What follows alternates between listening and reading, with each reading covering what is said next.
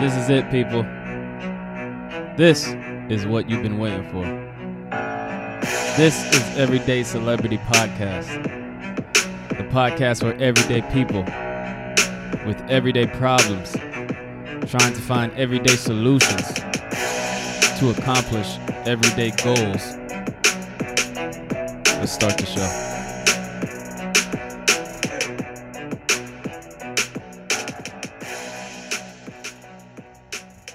You, you, you, you, you. Welcome to another episode of Everyday Celebrity Podcast. This is season two.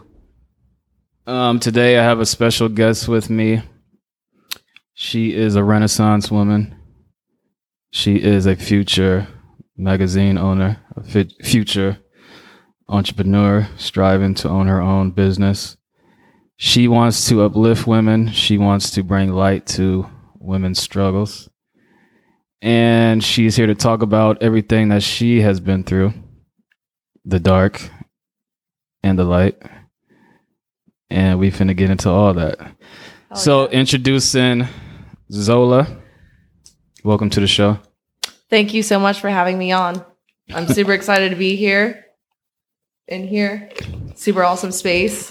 thank you so uh we're not going to get into uh you know your business yet we're, we're going to start from From the beginning. from the beginning How of far life back? Well, i mean How not far back do you want to go? we're not gonna go like to where you were a baby, but let's let's go back to. Are you born and raised in the Bay Area? yep. Born and raised in San Francisco. Mhm. And uh, you know, went to schools out there. Um, and I went to an art school. I went to SOTA School of the Arts High School. And there it, it was That's in really- San Francisco. That was in San Francisco, and it's kind of like Fame, but for SF. And the cool thing about Fame. it, What, what what the fuck is fame? Fame is like it was a school in New York, and it's like where people do, you know, dance and music, and I think creative writing as well. Like all the all the different art disciplines, visual, you know, design, and they're all trying to get famous through you know whatever artistic discipline they have. Mhm. But you know, we had our version, you know, in San Francisco of kind of fame, and so they gave us a lot of, um, you know, they we had a lot of responsibilities, but we had a lot of freedom. So we had an off-campus everything, like we go off campus whenever we wanted to, and um, and we were expected to be going out at night till like twelve or one o'clock in the morning, at least three days a week, at least with the department I was in. I was Expecting to go out and do what? Dance um, and shit. go go to um go to plays. A lot we had to go to see a lot of like plays and we went to, we went to see you know museums at night and we went to see um spoken word poetry slam poetry a lot of yeah spoken poetry. Um so you know i i developed a, a liking for poetry and slam poetry um and you know just writing in general. But i think after going through that school and you know my my department head heather woodward she based um, the program after her mba um mba yeah. So she basically like had us do like you know a thesis at the end that was like a hundred page thesis. And she burned us out pretty quickly. It was like 20 pages we had to write a week 20 pages of editing a week. Then we also had to go out all the time. And it was fun at first but then we got really burned out on writing by the end. And so mm. by the end of it i you know at the same time i was learning to become a heavy alcoholic where i was drinking Yeah, I could I can I could uh, assume that because art schools remind me of like all girl Christian schools where you're like undercover wild. Everyone is like wild and undercover, but art schools is like you grow up fast. You're like in the in Yeah. the in the real world very early early and shit. People are drinking, going to like parties, partying with grown men and women. Oh yes, I knew like all the graffiti writers, like people at my parties. They weren't my age; they were like twenty five to thirty five. Mhm. You know, I would have parties where people would be, you know, smoking crack and doing heroin, and I, it would just get way out of control. These are parties fast. that you're throwing. yeah, Uh, and just like everyone would come through the door. It's San Francisco too. Yeah. You know, so it's like everyone comes through the door. I knew all these people, all these graffiti writers and, you know, all these like crews and people who were also in gangs. And it just, it would get like crazy real quick. And, you know, people at the school were also dealing drugs. And so I hung out with like a lot of drug dealers who were also very artistic and had a lot of artistic talent. I found that a lot of very artistic people, very intelligent people tend to be drawn to drugs. And it's a sad thing why do you think that is? um, you know, I've seen different reasons for it. I've seen people who seem to be just bored with life or bored with the people around them. They're not meant for the system that we have. And even in an art school system, um, you know, you still have regular classes and it, I don't know. I don't think school, you know, school is one size fits all. And not every individual is the same and it doesn't work for a lot of people. And I Yeah. met people who could read, you know, like seven to 14 books a week, but they would skip their classes. And I was one of those people, Mm. you know? So, yeah, so I think like that kind of early upbringing of having a lot of freedom and a lot of responsibilities kind of drove me to to drinking and you know using psychedelics and you know there's like Bu- there's Bukowski and there's um, William Burroughs and there's you know there's a lot of artists that have drugs in their work and they talk about using drugs. You know, there's Mhm. like the '60s movement. There's you know the beat beatniks and Yeah. so all of that. Um, but yeah, so I developed a liking for creative writing there. Um, and people always told me I was an artist Mm-hmm. and I hated it. I thought that when you're an artist, that means you're a type B individual. That means you're beta. And I wanted to be alpha. And I wanted to prove that I'm, you know, not just like the artist that's kind of like, woo, like in outer space and doesn't really know what's going on. Did Did you hate when people asked you what type of artist you are? what type of artist I am. Um not so much. I mean, people, you know, people will ask and I'll say, you know, I do visual art and I do writing, you know. Those are kind of the main two. Mm. But I think that I hated when when people called me artistic, a lot of times what I heard in them was autistic. I thought they were calling me, you know, stupid Yeah. for some reason. Mm. And I think that there's kind of maybe it's just all made up in my head, or maybe it's a true belief that some people hold that people who are more artistic can't do, you know, like logic. They're not good with logic. They're not smart in a different kind of way. And so I mm-hmm. feel like all my life I tried to prove that. And that was by going into law. So, you know, I did like a pendulum swing and that to me that went from, you know, alcohol to cocaine and getting straight A's doing that. This is in college. Yeah. Okay. Well, let's let's stay on high school. Stay on high. Well, actually, cocaine was also in high school. I got oh, right. Wait, wait, wait, wait, wait, wait. Wait. Wait a minute. All right. So you're in high school, right? Do you think uh, when people do drugs or when artists do drugs, it brings out the artistic side? Because you know a lot of uh, musicians and like painters and shit. When they do drugs, they create like these amazing songs and amazing uh, pieces of art and shit. I Do you definitely. think? Do you think that's why they do drugs? I think okay, I think that is part of why they do drugs, but I think that people forget that um you don't use drugs, drugs use you at a certain point. Mm. I mean, I have friends who can, you know, do some drugs on the weekends or you know, they can you, they can drink one cocktail and it's fine. Yeah. But I think that, you know, I've seen enough artists who started off doing drugs to be able to have more creativity and I certainly did, Mm. you know, and and then it ends up, you know, it uses you. You're not you're not in control anymore, hmm you know. I mean, addiction is addiction. So, and I've I've seen a lot of addiction with artistic types. And I think it's a feeling of being misunderstood you Mhm. know, and a lot of other things. And yeah, it does bring out, you know, some artistic abilities, but I think that, you know, a true artist can stand on their own without having to use drugs or alcohol to free themselves. Yeah. A lot of times, you know, you have to kind of you have to loosen up, but you need to figure out your own way to loosen up Mhm. you know um and for some people that will be drinking or you know using psychedelics and if if you're not an alcoholic or an addict then go for it you know Mhm. but if you have a problem just know that you don't need those substances to be creative. So, what year did you graduate high school? What was that? What year did you graduate high school? 2013. And then after high school, you went where? So then I went to SF State hmm and I majored in political science and I took a lot of legal classes and I did pretty well on them. And um, I really liked law because there's there's no there's no right answers, there's only wrong answers. That's what Mhm. they say.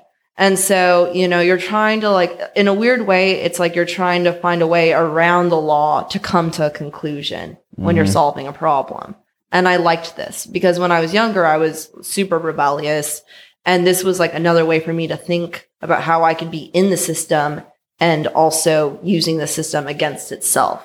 I thought it was a very cool concept. Mhm. Now, as I got older, I realized that, you know, there's there's way more to it than just that. You know, Yeah. it's not like the movies. There's there's a lot of red tape. If you are going to be doing nonprofit work, that's 13 to 15 hours a day. Um, you know, you usually go to sleep at, you know, 12 and you wake up at four or five o'clock in the morning. You have a whole nother day. And a lot of people say that you are bored and exhausted and stressed out at the same time. And I kind of realized, I mean, by the time I got to law school and everything was crumbling down on me, I kind of realized like I've been doing artistic work. I've been doing creative work. I'm getting hired for creative work and I like that work. So, you went to law school So I went to law school. after SF State? After SF State, I for Yeah. I took a 2 years off um, to work at a law firm. I ended up working at a PI firm, but I worked for the um, the general counsel Mhm. there and you know and she she wanted me to stay and i i ended up getting a gig where i got paid more to do interior design out of anything right Mhm. and it was a lot more fun i mean i would go i'd find samples i would i created her website for her it was gail melton design um you know i created her website i did her biography i did a lot of writing i did a lot of you know you know design work for her it was a lot of fun Mhm. um, and so I think each time I've ever been doing a creative project, I've had a lot of fun with it. But it would always be in the back of my mind, like, well, this is fun for now, but I'm going to do law. But I was never really in the legal field. That never really attracted me. Mhm. And I think it was like a need to prove myself to the world that attracted me to law. Just show that I have a JD to say I'm a lawyer So, you're a lawyer? not a lawyer. I went to law school for one semester. I dropped out. I, you know, I had to deal a lot before law school. Everyone was telling me I had to go to rehab, and I didn't listen to a person. I called a hypnotist.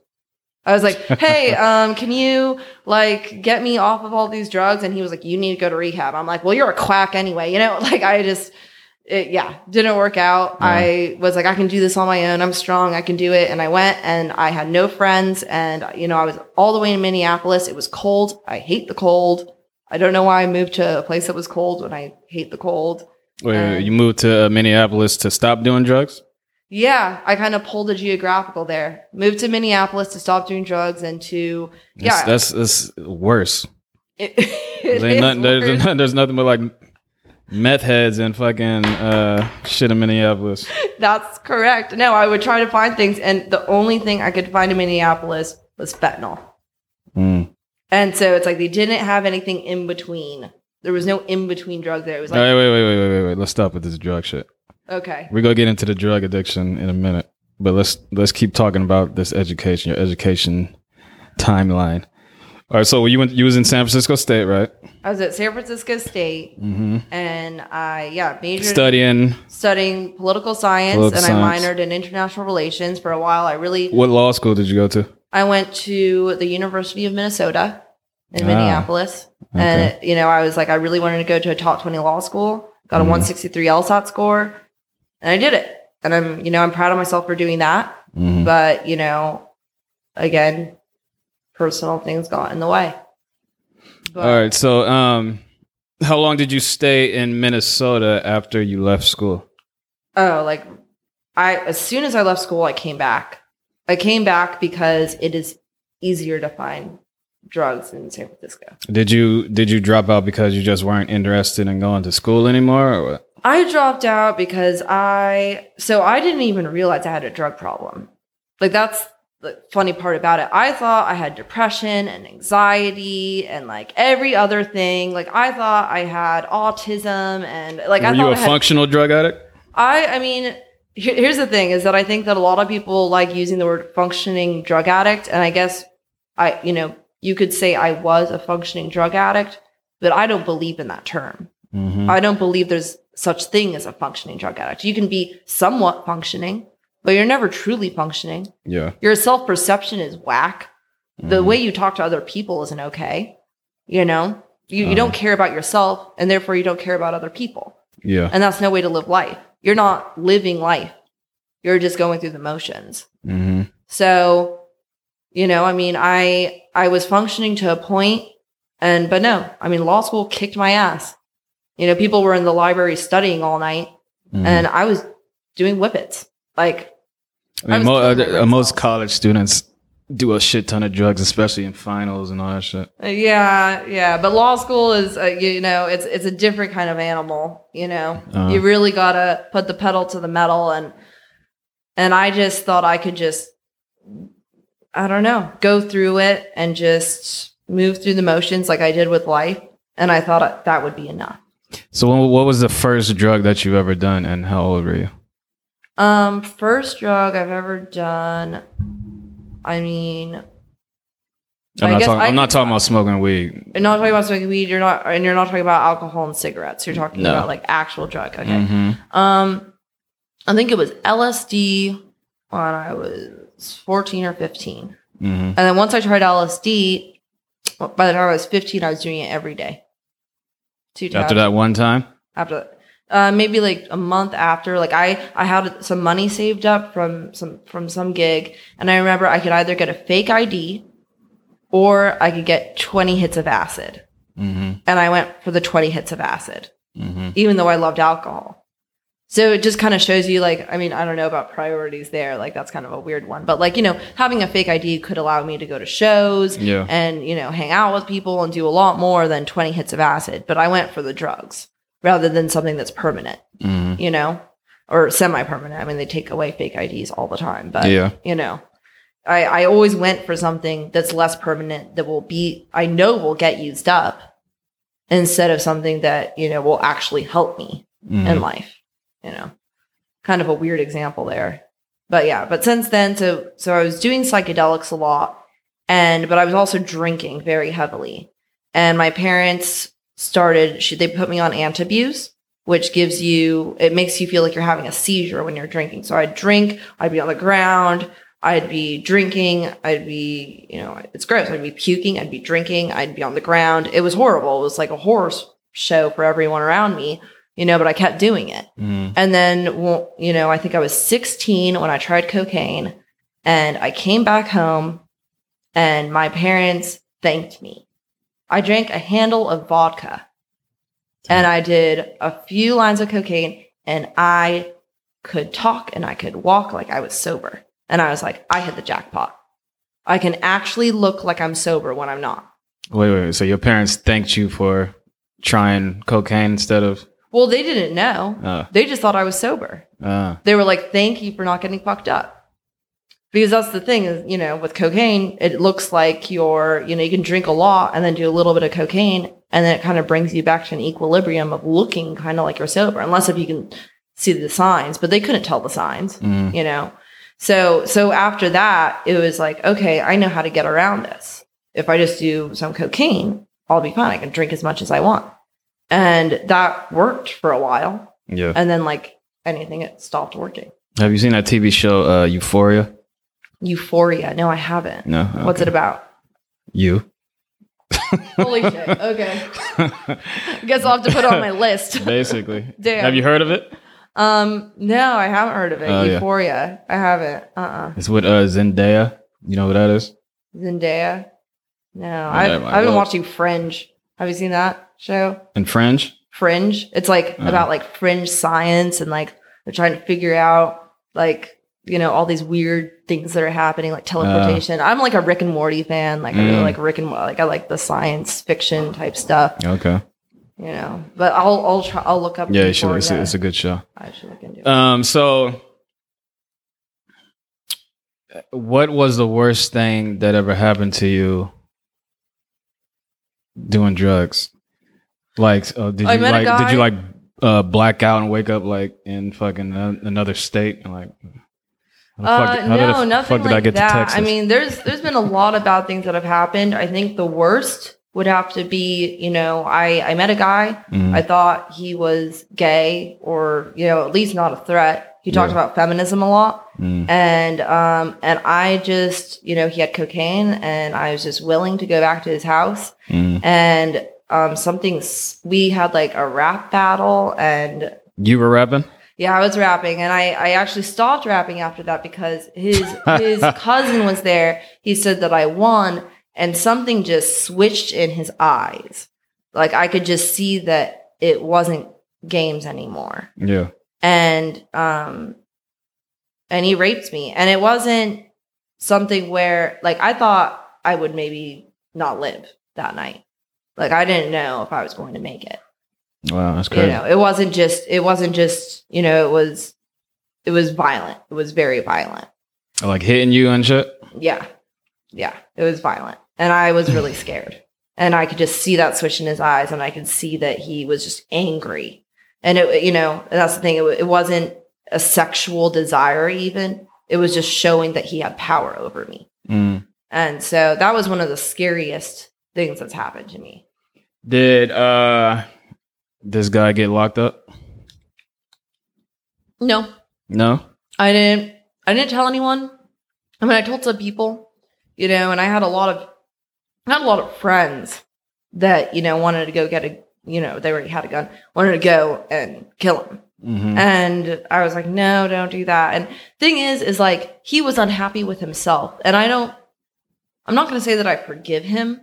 You're trying to make excuses for him. I'm not trying to make excuses for him. That's what it sounds like. But I think that when someone does something so terrible, there, and I actually saw him again at a restaurant. I ordered food, and he tried to give me all this food for free because he knew what he had done. And I, oh, so he's a waiter he was a waiter, and at what restaurant? at a, re- uh, at it's like on my street. Um, What's the name of your street? on it's on Cortland and they have I don't even know if he works there anymore. There it's like there's a wine bar and then there's um Vega is the main restaurant and then there's a wine bar. How long ago did this happen? This happened oh my god, a while ago. I was about 20, so like 5 years ago. But it definitely stuck with me. I mean, I've had bad things happen to me. Think bad things happen when you're, you know, What's his name? blackout and whatnot. You remember his name? Nope.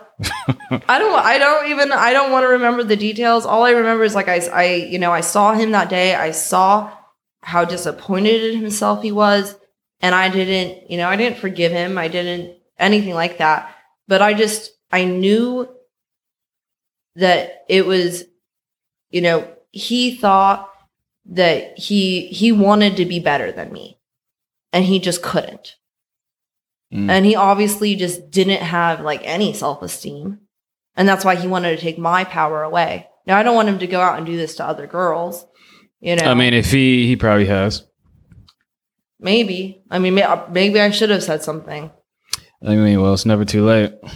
It's never too late. Maybe i'll consider What it what what is the uh why do you think when that shit like that happens to women as far as rape why do you think women don't uh the majority of the women just keep it to themselves not tell anyone?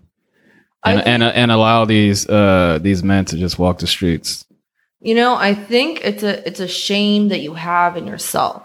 After that happened i like that very morning i was suicidal because I felt like something had been taken from me and I felt like my power had been taken from me. It was like someone showing me like you may have you may have all these other things that make you powerful, but in the end I will have strength. mm. And you're not strong enough physically to Mm-hmm. do anything about it. And I think that you know, a lot of women are just terrified by that. And they don't want to they don't want to deal with the legal system because the legal system has failed women over and over again and you don't want to have to look at the perpetrator and be told that maybe you were just a slut hmm because that's what happens a lot of times, you know.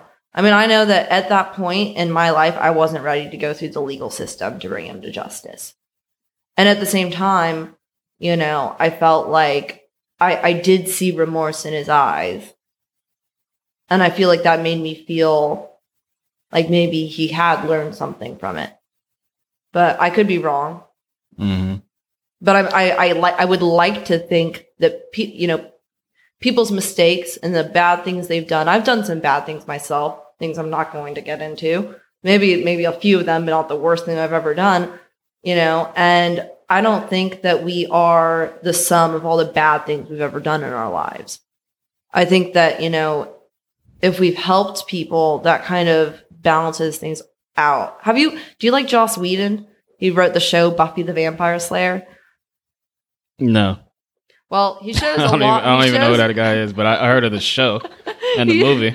He shows a lot um, of characters who have done bad things and then, you know, they're able to redeem themselves after doing very terrible things. Mm. And I would like to think that, well, there are some sociopaths out there who just do not feel. And I've met some of those people, and those people are scary. You know, Uh, like I stay away from those kinds of people. But um, I'd like to think that most people, you know, they have motives that drive them to do things they wouldn't normally do. They're intoxicated or in a really bad place in their lives and they make a terrible decision. Mhm. I'd like to think they think about it afterwards and they realize that and they have enough empathy to feel the pain that they brought upon another person. If you look back at this, and if this was, if you would look back at it, would you go to the police after it happened, or would you just, would you have not changed anything that you've done in handling the situation? it's a really hard question because at the time, you know, if the t- at the time if I had been sober, maybe I would have went about things in a different way. I think, you know, and I know this doesn't make it okay, but the fact that I willingly went to his house and put myself in that position, uh-huh. you know, where I, you know, chose to do cocaine with this person and I chose there was all these things that I chose to do and maybe there was red flags I didn't see. You know, and I think at the time uh, when I, you know, after it happened, I was still intoxicated. So I wasn't willing to deal with it. And there's a certain amount of time you have to go to the police and do the rape kit and do all of that stuff before you basically don't have any evidence or a case. Did you uh, get tested and all that after? Um, I mean, I got I got tested. Like I Mhm. got, you know, I went to the my own gynecologist, but I didn't tell them what happened. Mhm. I got STD tested, but that was probably the extent of it. But I, you know, I this is the type of thing I want to write about, and I want to have other women feel able to write about because it has a lot of stigma, you know, and like addiction and you know, or drinking and rape and date rape and I mean even I I even want to talk about women who are you know perpetuators of domestic violence Yeah. because I mean people don't think about that like there are women who you know are the ones who are violent in a relationship Mhm. I mean, I want to get like all sides of it because, you know, there's a lot of things that ma- big magazines don't want to cover. And these, the things we're talking about right now are the things they don't want to cover. Mhm. You know, not all the time. It'll be on in a special issue, Yeah. but it's like there's, there's too many triggers, you know, and, and I'll have some trigger warnings. But I mean, I think I'm going to need like one big fat trigger warning on my site. Just like Mm. if you get easily spooked or if you've had too many life experiences where you just can't handle reading anything about anything, that just don't don't go here Mhm. because it's it's going to be brutally honest. You know? Have you been raped more than once? Yes, I have. How many times? I don't know. Uh. Yeah. That's crazy. Yeah. I mean, drugs and and that kind of thing, they they really go together. hmm And you know, and I talked to I I had a therapist for a bit, um, and I talked to her about it, and she's like, "Well, just remember that now that you're sober, that never needs to happen again. Like you are in control. hmm You know, the drugs aren't controlling you. So you know, I try to put all of that stuff to rest, and I still remember it. And I've also been in abusive relationships before that have lasted way too long. But I try to put those things to rest because I want to focus on the future, you know? And there's a place for that stuff. I mean, right now in a podcast where I can hopefully, I'm, you know, other women will hear this and feel, you know, empowered or at least not alone in these experiences but the place is for you know the the time to talk about it is in instances like this or when i'm writing Yeah. you know but it shouldn't take up all my mental time hmm because then i'm letting those experiences get the best of me you know Has all those bad experiences with men, as far as like rape goes, has it made you look at uh men differently? Like, let's say you're at a bar and like men come up to you. I'm talking about now that you're sober. Now, do you um? You know, some people would call me incredibly gullible, but I'd like to think that I'm just an optimist in the sense that just because, you know, a group of people did something to me, or not even a group, it's not, you can't even call it a group, just a whole bunch of different individuals Yeah. did something to me. It doesn't mean that I can just categorize all men as bad because I Mhm. know that not all men are bad. hmm But if I see someone who, you know, is who talks to me in a certain way or is talking to their girlfriend in a certain way, I have definitely intervened. Mm-hmm. Like I have intervened helping other women more than I have intervened in my own life. I don't know what it is, but like there was one time and it was like at the end of high school, there was this girl and sh- I think it was like her boyfriend or some guy she was maybe going out with and he was like, "You stay by me. You need to always be by me. You're my girl. You stay by me. You you know, you stay loyal to me. Don't look at him. Don't look at those guys. Like you're mine. You fucking hear me?" And he's like holding her arm and it was just not okay. And I went over to the guy and I just punched him 6 times in the stomach. And I got his attention. You know, and he looked at me. He was like, "Ow, that hurt." You know, and I was like, "Well, it's supposed to." And he was like, "What was that for?" I'm like, "Apologize." And You didn't know the girl? um, I sort of knew her from high school, but we weren't friends Mm. or anything. Like I, you know, I wasn't friends with her actually at all, and I didn't really want to be.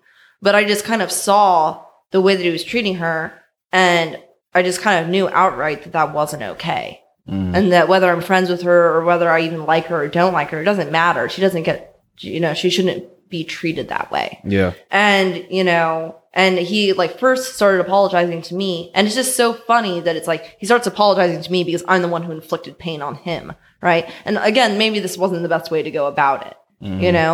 But it's like i literally had to tell him like no apologize to her. Not to, why are you apologizing to me?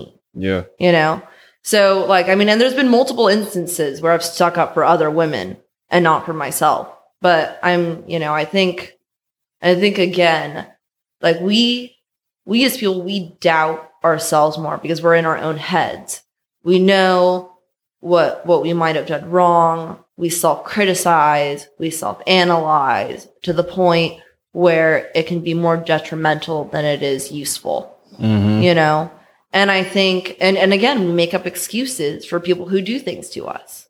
We try to understand why they would Yeah. you know but when we're seeing a situation play out we kind of automatically go this person's in the wrong this person's in the right or this person is the victim of this person. It's easier to see because you're not in it you know? Mm. you don't they they have a full story. They know this guy. They know you know all the good things about him so it's harder for them to defend themselves because they know all these different sides of that of this guy. They know their part in the relationship. But what i'm seeing is just it's just an image. It's just capturing one moment in time. And in that one moment he's doing something wrong.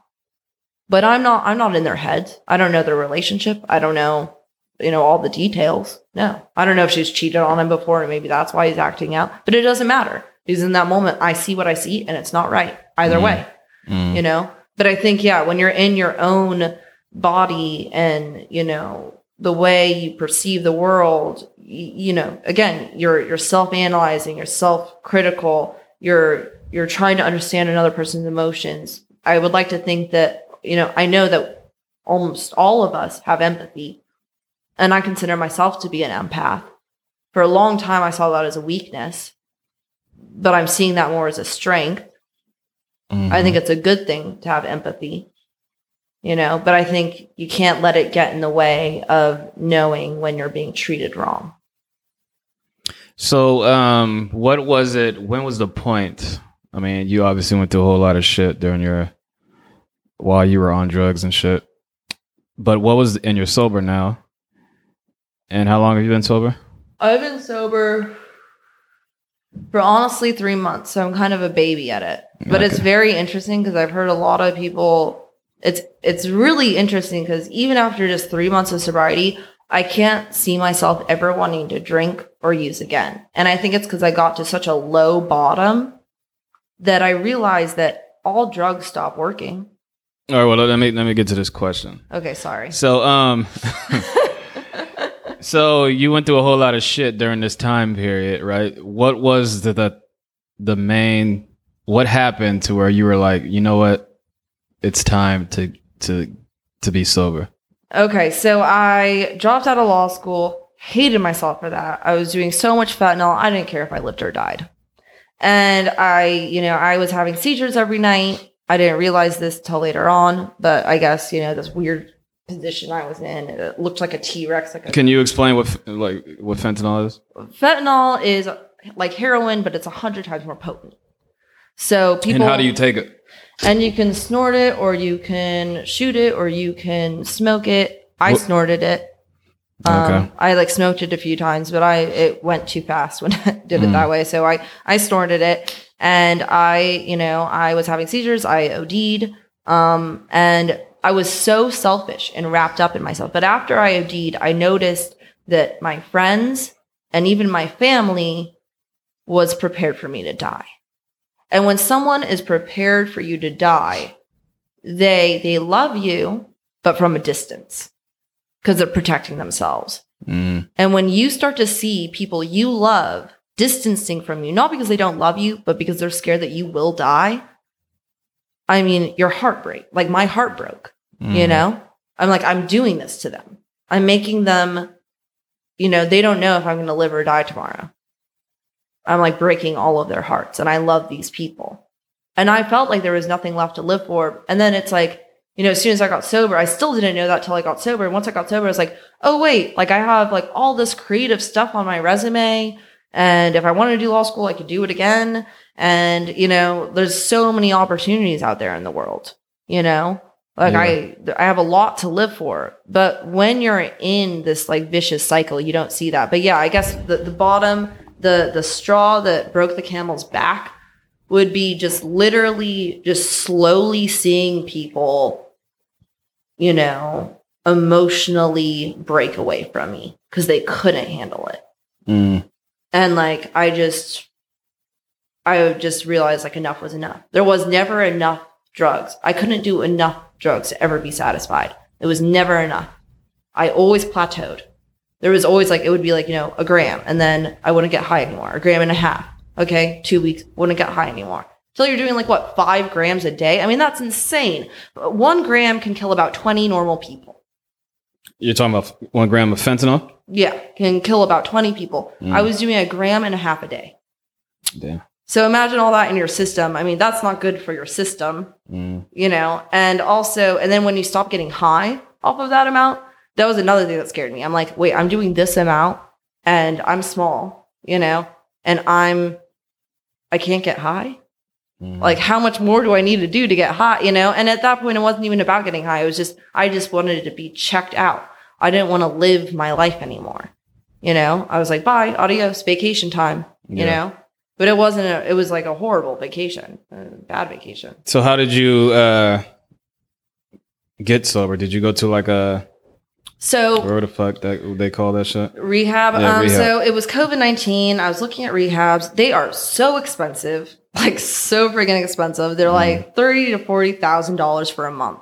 Mhm. and the the doors aren't locked lots of things happen in rehabs that shouldn't happen Mm. because there's you know there's not enough protection and you know women get raped in there all the time like bad thing you know you're in a population of really you know screwed up people you know you you have a lot of people who are coming off of methamphetamines that are very scary people when they're coming off of that stuff you know and i think it was you know partially that. I also had I had my cats who I'm very attached to. I didn't want to leave them. So I was looking for like pet friendly rehabs, which costed more. And then it's like COVID hit. And I was like, I'm not going to like go through rehab during COVID with my cats. Like that's going to cost this, you know, 10 grand more just for my cats for some like small little room. You know, it just didn't make any sense. Yeah. Um, and I, you know, I have Kaiser and finally, you know, I just, I set a date and I,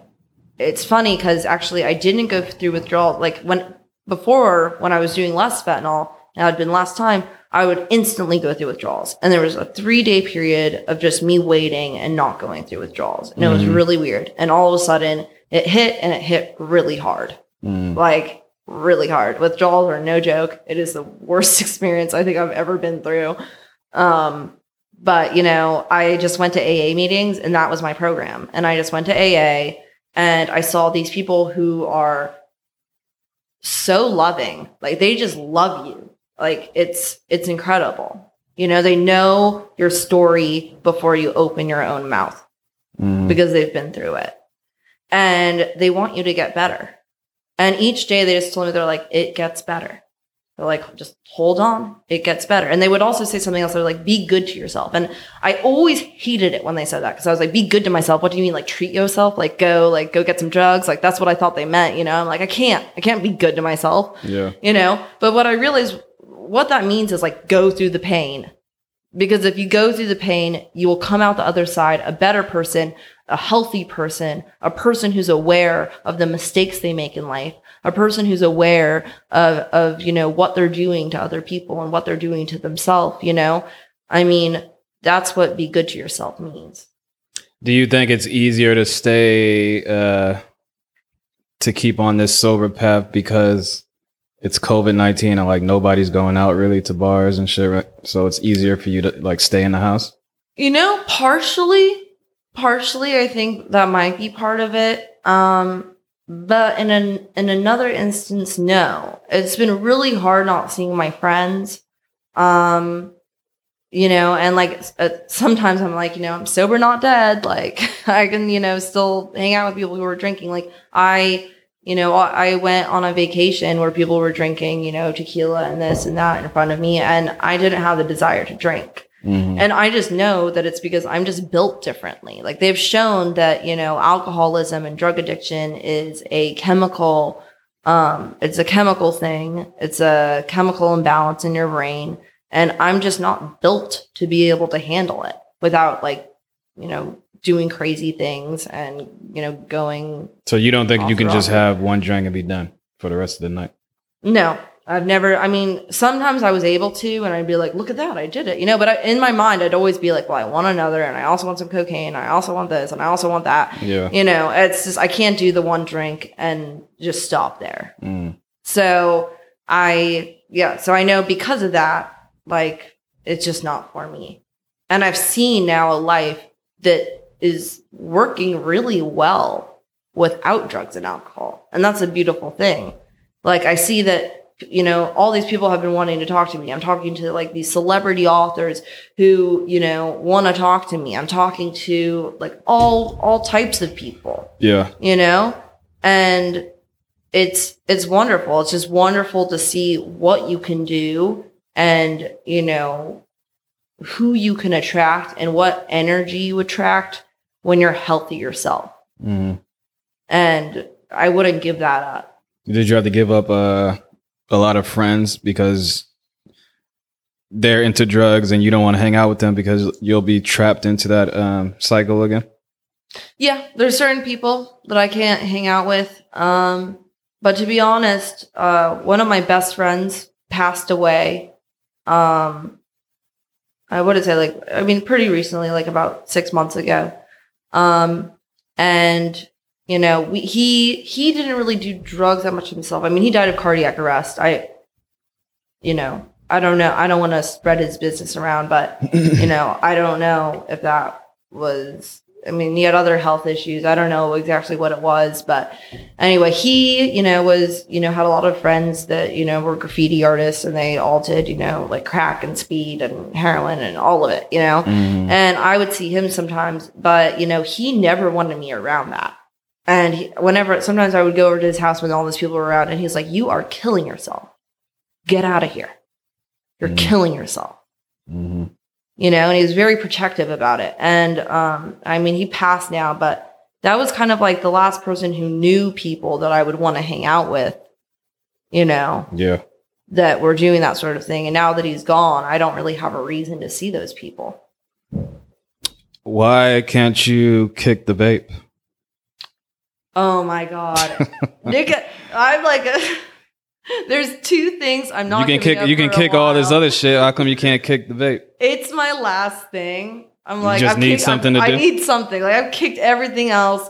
Don't ask me to stay away from coffee or vaping. Mm. Two things I need. I mean, I, eventually I'll get off of it because it, I thought that nicotine doesn't, you know, give you wrinkles or age you, but that's false. It does. It Mhm. makes it so that you know there's not enough, you know, oxygen going to your skin, which gives you wrinkles, and that's Yeah. why I stopped smoking in the first place. I mean that and all the other health. I remember when vapes first came out, and, and and they were they came out saying they were advertising, oh, you can smoke these vapes instead of cigarettes. It's more healthier, or it's to quit cigarette. I people mean, were people were vaping to quit smoking, That's and then did. it then Yeah. the vapes turned into like some other shit. It turned into a whole nother thing where it was like a fad and a motherfuckers put weed in them and all that shit. I like, Yeah, yeah. No, I mean, I I picked up the Juul because I was smoking two packs a day, and it was really unhealthy, and I was coughing every morning, and it was just gross. You know, it's like I smelled like cigarettes all the Mhm. time.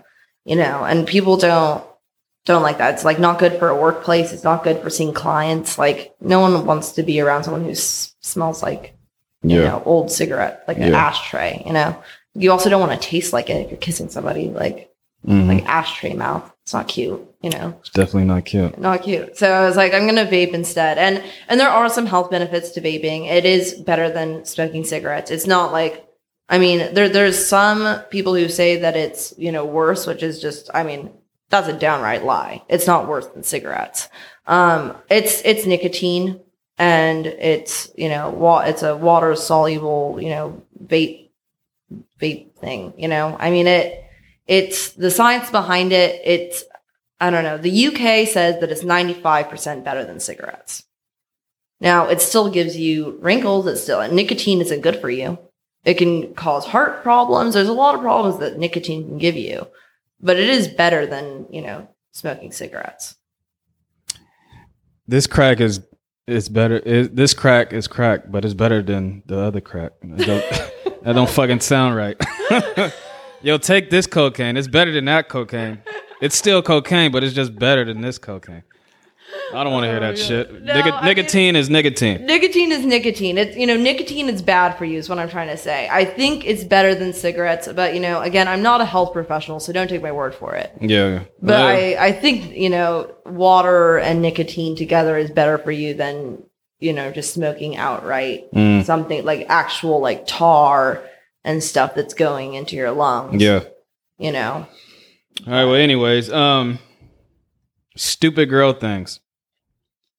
Explain Yes. this to me into the world. Okay, so I sort of first like so I came up with the name much later, but the idea came from just a very simple problem I had. Well, first of all, what is it? Is is it, it's a What- magazine? what is it? So it is an online online women's magazine, Mm. and it's experiential content on an interactive platform. And what that means is that you know I want people's experiences. I want you know brave women. I need women who um you know don't hear the voices or don't cannot find what they're looking for. They they don't feel a connection to what they're reading or seeing out in the world. I need those women who feel like they cannot connect to the media to come forward and submit their work so that we do have that voice.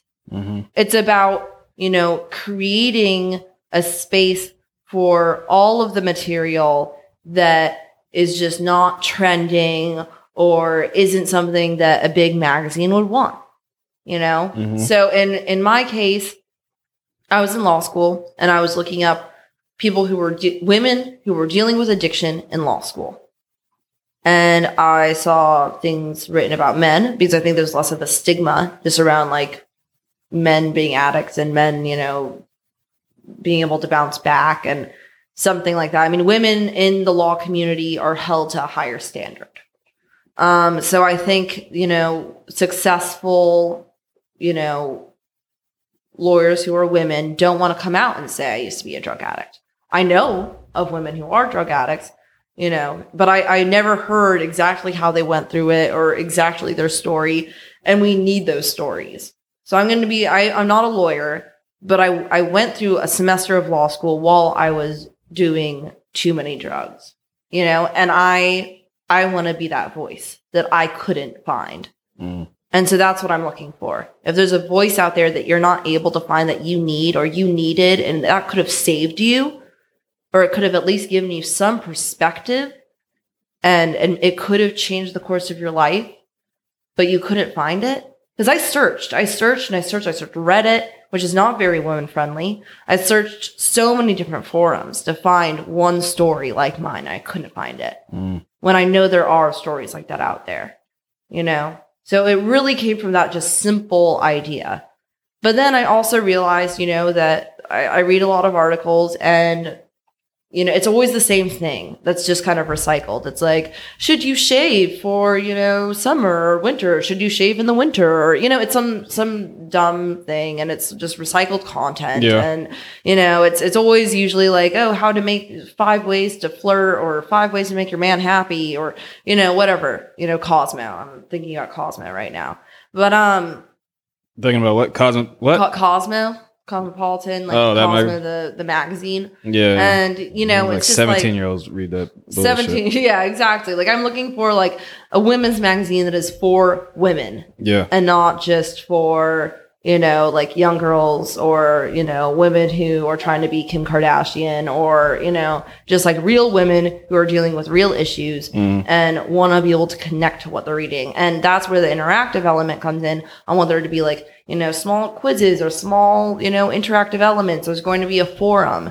And i've actually i i've had this idea of doing and actually comes from coronavirus and how people have been kind of podding up.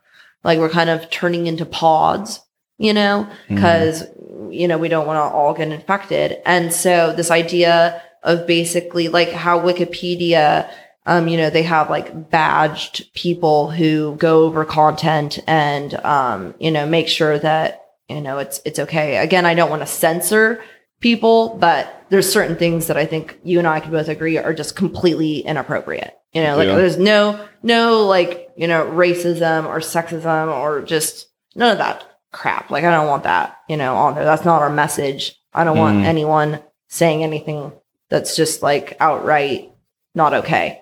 Um, so, you know, we'll have like kind of, I was thinking of having basically pods where, um, you know, there'll be a group of people who are all interested in one article and then they can start a forum discussion around that article. And maybe even, you know, if, if I have a feature on someone who, you know, wrote a book about, you know, whatever topic they're interested in, maybe, you know, they can be part of the discussion too. So you're going to be able to ask questions from people that you look up to or who have, you know, answers to maybe some answers to problems that they faced that might be the answer to your problem as well. So I'm really looking to find, you know, the people that we look up to to be able to speak directly to to us, you know. And I found that you know just by doing like outreach and lead generation through Instagram actually that you know there's a lot of people that want to share the story and who want to talk to you know all people you know they they wrote stuff to help people Is this uh like live or you're just like working on it right now? Trying to set it all up. so i've done one interview with amy dresner she is the author of my fair junkie and she um i mean her book was amazing and uh, really helped about? me her book was basically about um it's called uh well it's called my fair junkie um living getting dirty and living clean getting dirty and li- living sober so i'm forgetting the exact part afterwards Mm. after that but um basically like she um she it starts with her with a knife threatening her husband. And then the cops take her away. And then she goes to rehab. And then she's on um, you know, then she has to clean the streets in like, you know, her uh, jumpsuit. And she's like, this is the worst thing that's ever happened to me. And it actually gave her humility. And she learned that like through the work and through community service, how to be a person again. And, you know, she finally, you know, she had all these attempts at getting sober and they never worked. But it was like finally like gaining some humility and being out there and helping other people and talking to other people, you know, that finally got her to get back down to earth and get sober. And I really liked her story because it's just very honest from the beginning to the end. And again, she talks about being a perpetuator of domestic violence. And I think that, you know, that's a side of the story that we don't usually hear about. You know, we hear about the guy who strikes, we don't hear about the girl striking back. That happens all the time. Women don't just get knocked down or like, okay. So You know? you, so you interviewed her working the working people hear hear this. Yeah. So I interviewed her. I'm saying where can people hear it? Hear the interview? Oh, wait. End of interview? No, the interview that you did with her. You said you interviewed her, right? Yes, I interviewed her. Where can people hear it? Yes. Yes. All people where oh where can people I thought you said working people hear it. I'm like, what are you saying? Where can I Where hear this can you interview? hear it? Okay, so I am actually still in the middle of editing it. It is super long. It went on for two hours. Um, you have this whole thing down. I don't Mm. yet. So I'm still trying to figure out how to edit and maybe we'll get some tips from you Mm-hmm. after this. Um, but basically, you know, I I want to edit it down to like maybe I don't know, like 15 minutes, and then I'll have the full version because people's attention spans just they aren't that long. Yeah. So I wanted to get something that's kind of short and sweet and like the funny parts, and then we can like have the full interview. Mhm. Um, and I'm also trying to get like a lineup and get like I have like a whole bunch of people I'm supposed to be interviewing.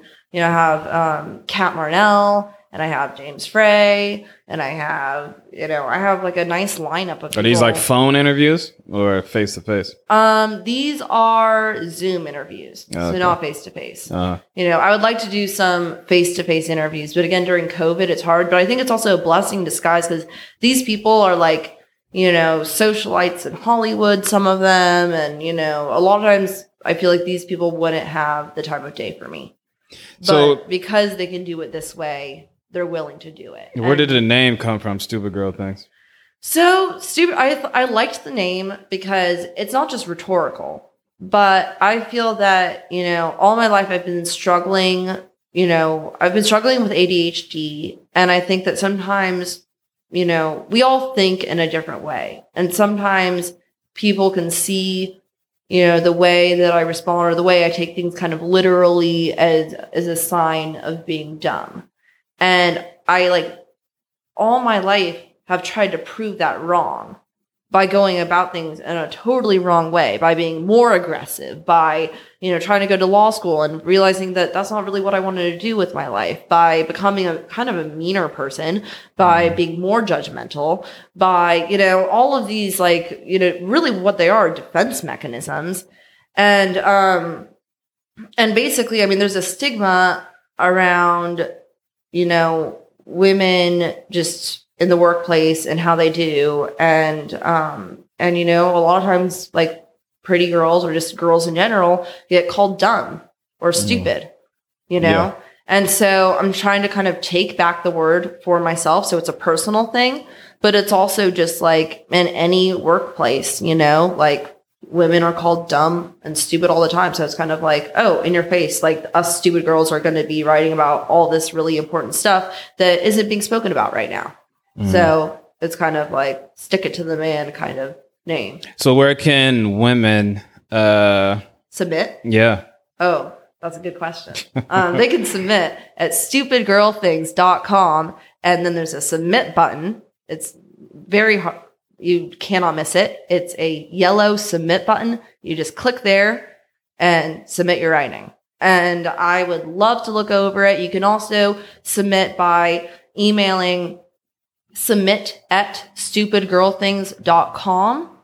Um, and I mean, those are basically the two best ways. To Do you do you have any uh Do you have any writings like posted already where people can like read? What basically what I'm saying is this magazine up where like people to like look at. Um, not quite yet, but I'm getting a teaser page coming together, and it's Uh. going to come together really soon. I just want it to be, you know, I don't want to have all this talk and then have like a mediocre page. So I'm trying to have like a teaser page that has the interactive elements I want, that has a forum, that has like three interviews, that has, you know, enough writing. And I need, and I want to have, you know, a- good amount of content, you know, backup content so that, you know, I don't put this out and then it's just sitting there for, a, you know, a Yeah. month and then I have to scramble to get more content. I want content for, you know, this week and the next week before I put it out there. But I'm Mhm. hoping that I'll have a teaser page up and about in like three weeks, something Mhm. like that. And it might not be completely perfect, but it's going to have all the elements I want, which is, you know, interactivity, like brutally honest women, you know, people talking about their experiences, you know, and you really no censorship. I mean, except for, you know, what I was telling you about. I mean, Mhm. some censorship, but really no censorship. When it comes to, you know, your experience, there do- it doesn't need to be censored. Yeah. Say exactly what happened to you or exactly what you did and what you learned from it, how you triumphed from it, or, you know, even something like how you put a business together. I have a friend who submitted a piece about how she, you know, how she started her own business and how other people can do the same. And it's really like a good roadmap. I mean, it's really, it's like seven pages, like a detailed roadmap, like how, you know, uh, you know, getting a business account, like everything. It's Mhm. all in there. And like, I want pieces like that. I want pieces about, you know, um, I actually, I have a, a man who, you know, he's older now who, who wrote an experience about how he was molested. And I think that that needs to be heard as well. So you but you so you're taking men writing too? yes, I'm taking. So it's not just women. It's not just women. I mean, it's a women's magazine, and I really want the female experience. But if a man wants to, you know, show his experience with, you know, I think I don't think you should do that. you don't think I should do it? You should just keep it all women. Keep it all women? hmm I'm I've been thinking about just keeping it all women. I've been thinking like I could have like maybe a few posts, but I don't want I don't want like the majority. Definitely not. I don't even want 50 50 percent. Because you want to cater to. If you include men, right? Men are not going to go on your, your your your shit and then be like, oh, I want to read about, because they're gonna think, oh, you're, this is just male bash, and I don't want to read about this shit. So, I mean, some men will, but I think you should, because you're basically catering. That's why it's called stupid girl things. Because you're basically what I'm assuming you're you're catering to I'm I'm catering. women. I'm catering right? to women, but at the same time, you know, I'm it's I'm working with with men on it, and they think that it's really important, you know, to have this out there, and they're excited to read a lot of the pieces. You Mhm. know, I mean, I think that um, in AA we say that you know AA is a design for living, and I think that stupid girl things will be kind of like that too. Mhm. It's from each other's experiences we can grow together. And Yeah. you know, I don't want to it's you know, I want it to be accessible to all. You know, that's not a male bashing, you know, magazine. It's like if a woman had a bad experience with a man, she's going to write about it. That doesn't mean all men are evil. And I'm not Yeah. going to take some manifesto that you know talks about how all men should die or you know, I'm not going to post anything like that. Mhm. It's it has to be your experience. I, it's you know if someone has, and this is actually really important. If someone has a political view and they just want to rant about it, I'm probably not going to take that. I want their experience with whatever is being politicized right now. Mhm. You know, if you went to a protest and you got beaten up by the police, I want that story. I don't want you to talk about what you're seeing on the news. We have enough of that. Mhm. You know, we have the echo chamber. I don't need it. I don't need another Facebook. This isn't Facebook. I don't need an echo chamber. Mhm. I want people's experiences with, you know, whatever subject it is. Mhm. So, so that's where I'm heading with it. But Okay. So tell the people where they can find you. Like this is the point where you like pr- basically promote. promote. Okay, your- promotion. yourself. So, So you can tell. I mean, just explain where people can find you. Uh, if you want to give out your Instagram, email, give out that website again. Okay. Okay, so my the website's name is again, this is Zola Hjelm, and I created Stupid Girl Things. And you can find Stupid Girl Things at stupidgirlthings.com. Um, you can check out my Instagram, which is right now at Zola Hjelm, and Hjelm is spelled H J E L M. Should actually probably spell out the first name too. Zola Z O L A. Yeah, so it's, hard, hard one. Um, also, you know, my email is Zola Z O L A Hjelm H J E L M at gmail.com.